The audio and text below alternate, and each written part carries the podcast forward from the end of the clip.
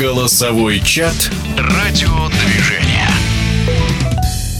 Сборная России по футболу разгромила в товарищеском матче команду Кубы со счетом 8-0. Уровень соперника был крайне низок. Стоит ли сборной страны в нынешних реалиях играть с кем попало? Бронзовый призер чемпионата мира 1966 года Анзор Кавазашвили считает, что в любой ситуации национальная команда должна иметь игровую практику. Любая сборная команда, находясь под санкцией, не под санкцией, в зависимости от программы своего футбольного развития должны в обязательном порядке играть контрольные или товарищеские матчи, где можно определять основной состав сборной команды и тех резервных ребят, которых везут с собой и производят замены отдельных футболистов во время матча.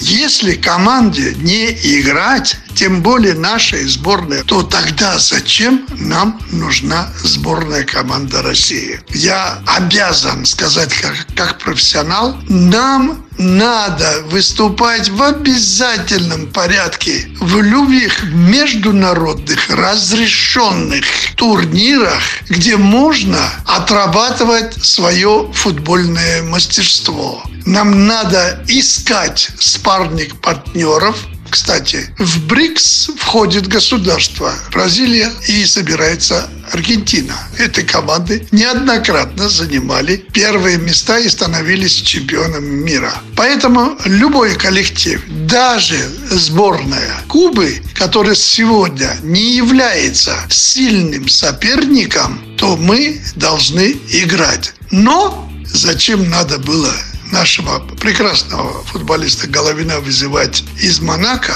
И зачем надо было нам ставить ребят, которые уже утверждены в список 22 футболистов, претендующих на основную роль сборной России, когда можно было в такой команде, как Куба, выставить сильную молодежную команду нашей сборной и дать им отрабатывать различные варианты защиты, нападения, взаимодействия и так далее и тому подобное. Поэтому сегодня разговоров много, и я, конечно, жду или одобрения, или осуждения некоторых болельщиков, которые считают, что мы профессионалы, особенно к преклонному возрасте, не можем давать официальное заключение по выступлению наших футбольных клубов и сборной команды. Должна ли играть сборная России в нынешних реалиях, поделился Анзор Кавазашвили. Голосовой чат «Радиодвижение».